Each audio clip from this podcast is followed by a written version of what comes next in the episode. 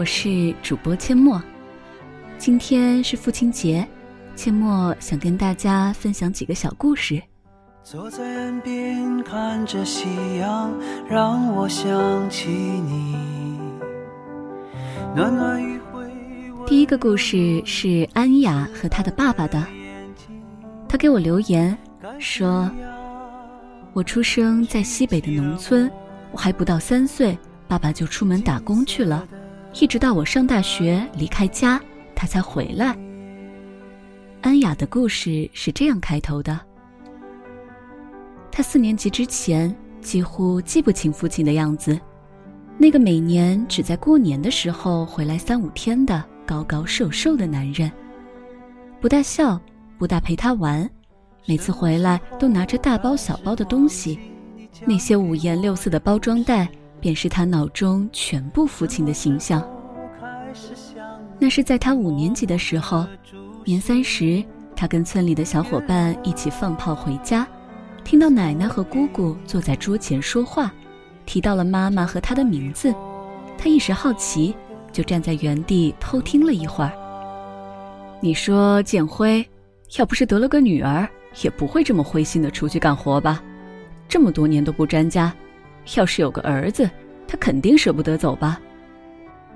那是奶奶的声音，然后是姑姑的应和：“对呀，也是嫂子的肚子不争气。你说我哥连儿子的名字都起好了，结果谁知道啊，生出来是个丫头。”他当时只听得半懂，却本能的感受到奶奶和姑姑对话中那份嫌弃和怨气。他急匆匆地跑回爸妈的屋子。想要拉着妈妈问个清楚，却看到父亲已经躺下睡了。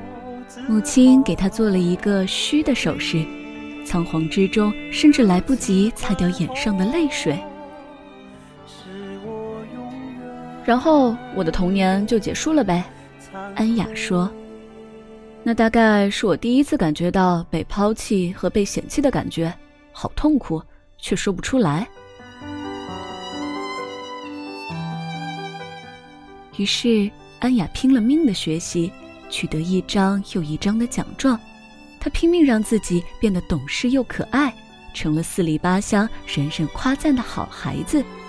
她每一年都是第一名，每一年亲戚来拜年都会对她赞不绝口。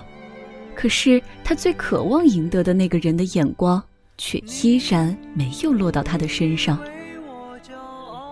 他照样每年只回来一次，对着满满一墙的奖状视若无睹，将大包小包放到桌上，由着一家人挑选、欢呼、感叹，自己沉默着回屋去睡觉。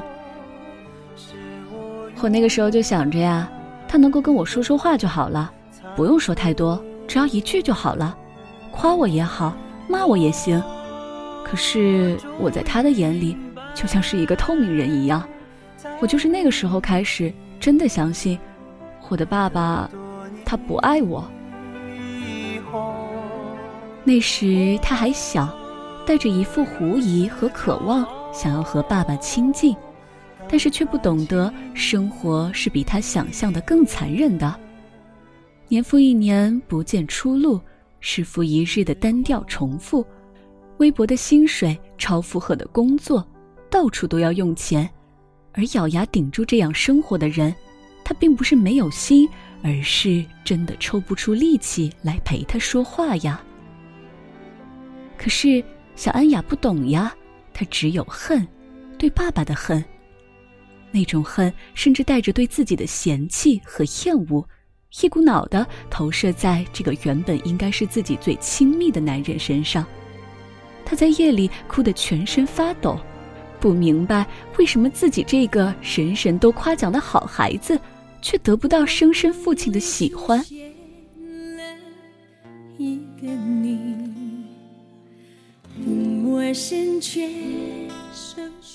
初二的时候，班里有个喜欢恶作剧的男孩子，总是喜欢欺负他，他不胜其烦，就去告了老师。没想到放学被那个男孩子堵在校门口。男孩带着嘲讽的笑，将他一把推倒在地。你不过就是个没爹的东西，学习好有什么了不起的？”他反驳的声音都在颤抖。我有爸。话没说完就被打断。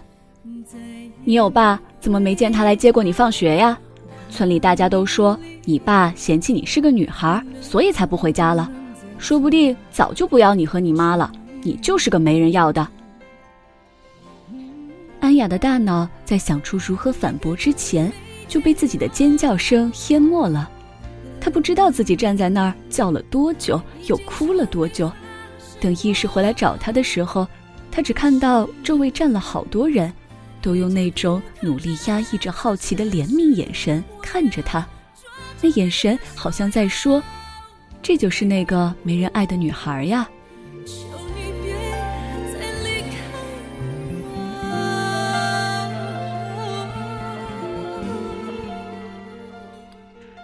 你知道吗？安雅说：“我是在二十九岁谈了无数场恋爱，又失败了无数次。”最终被闺蜜拉着去看心理医生的时候，才发现我的问题就是不安全感。我认为跟我最亲的那个男人从来没有爱过我，所以我就是个不值得爱的糟糕的人吧。而他真正解开这个魔咒，还是在他自己的女儿出生之后。他有一次看到父亲抱着小孙女，姿势小心翼翼。那眼神又温柔又宠溺，嘴里还重复着“小乖乖，小乖乖”这个词，嘟囔了一个多小时，手里抱着那软软的一坨，就是舍不得放下。而安雅好像是雷击一般的忽然想起来，这样的眼神，他也是曾经拥有过的。在他展示自己一张又一张奖状、年级第一的成绩单。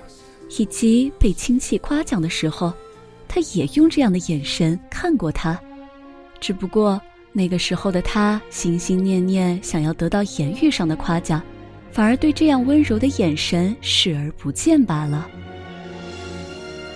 时隔那么多年，安雅终于鼓起勇气问出那句话：“爸，你有没有嫌弃过我是个女孩？你不喜欢我，所以以前一直不愿意回家？”听到这句话的父亲，居然比他还要震惊的样子。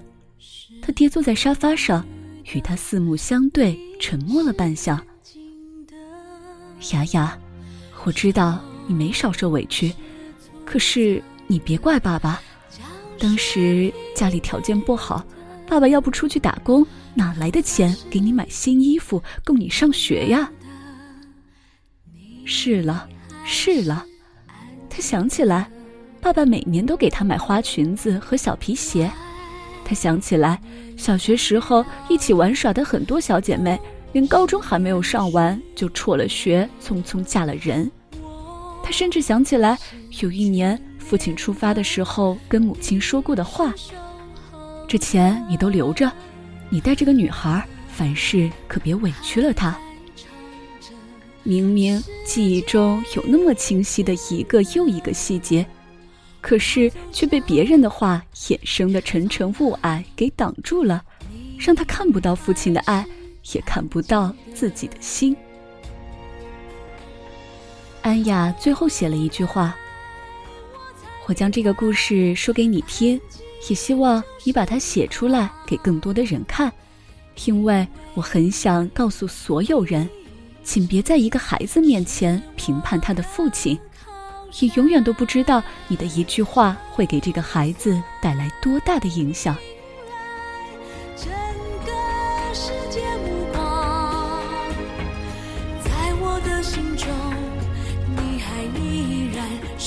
所依靠的地方。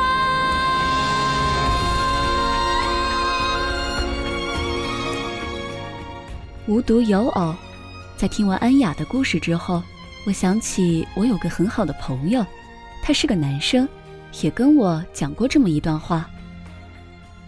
我很小的时候，我爸就因为跟人打架、过失杀人坐了牢，所有人都跟我说，我爸是个罪犯，是个坏人，他没责任、没担当，他一点也不为我和我妈着想。家里的亲戚说，学校的老师也说，听得久了，好像连我自己也当了真。和安雅一样，她也是用了许多许多年，受了许多许多的委屈，才意识到自己原本不用背负着父亲的罪孽生活的。他才有信心告诉自己：“你不会成为一个像父亲那样的男人的，你可以照顾好自己的家庭。”那一年，他已经年近三十岁，他跟这一生最心爱的女孩失之交臂。就是因为他不愿意结婚，或者说他不敢结婚，他们八年的爱情长跑才不得不无疾而终。而当他终于想通了，回头去看，却发现事情也并不是完全跟他以为的一样。他的父亲杀了人，可是他跟人动手的原因却是保护母亲不受对方的侮辱，他被判了刑。坐了十几年的牢，可是他会在牢里做很多的杂活，还帮人代写家书，每个月都会想尽办法给家里寄回来一点钱来补贴生活。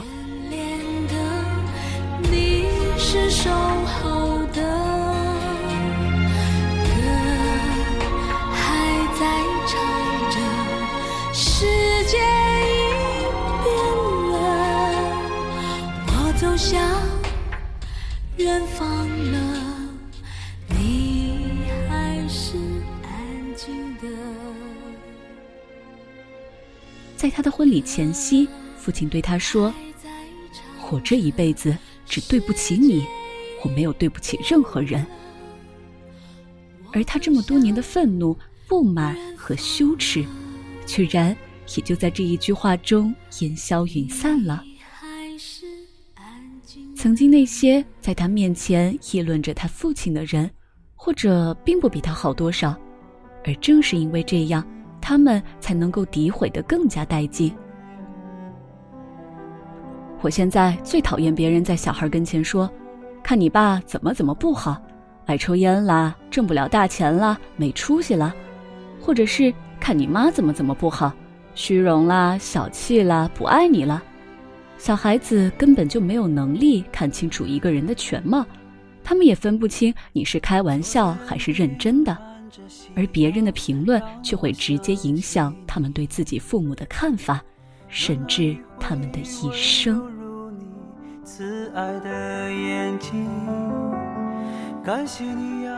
如果你不是受害者，就请记住，自己没有发表议论的资格。请别在孩子面前像个先知一样炫耀自己的见解，也别用自己的观点和感受去妄自揣摩。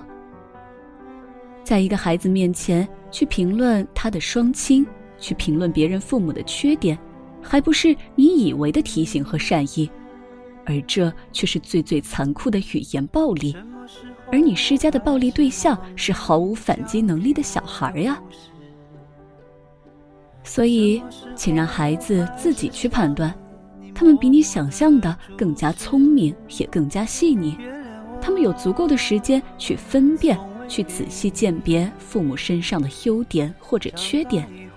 孩子的心都是赤诚的，他们分得清好与坏，他们并不傻。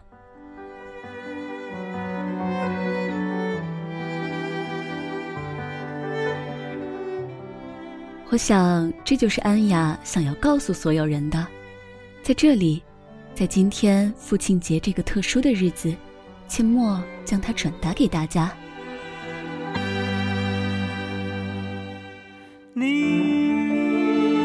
为我骄傲，我却未曾因你感到自豪。你如此。宽厚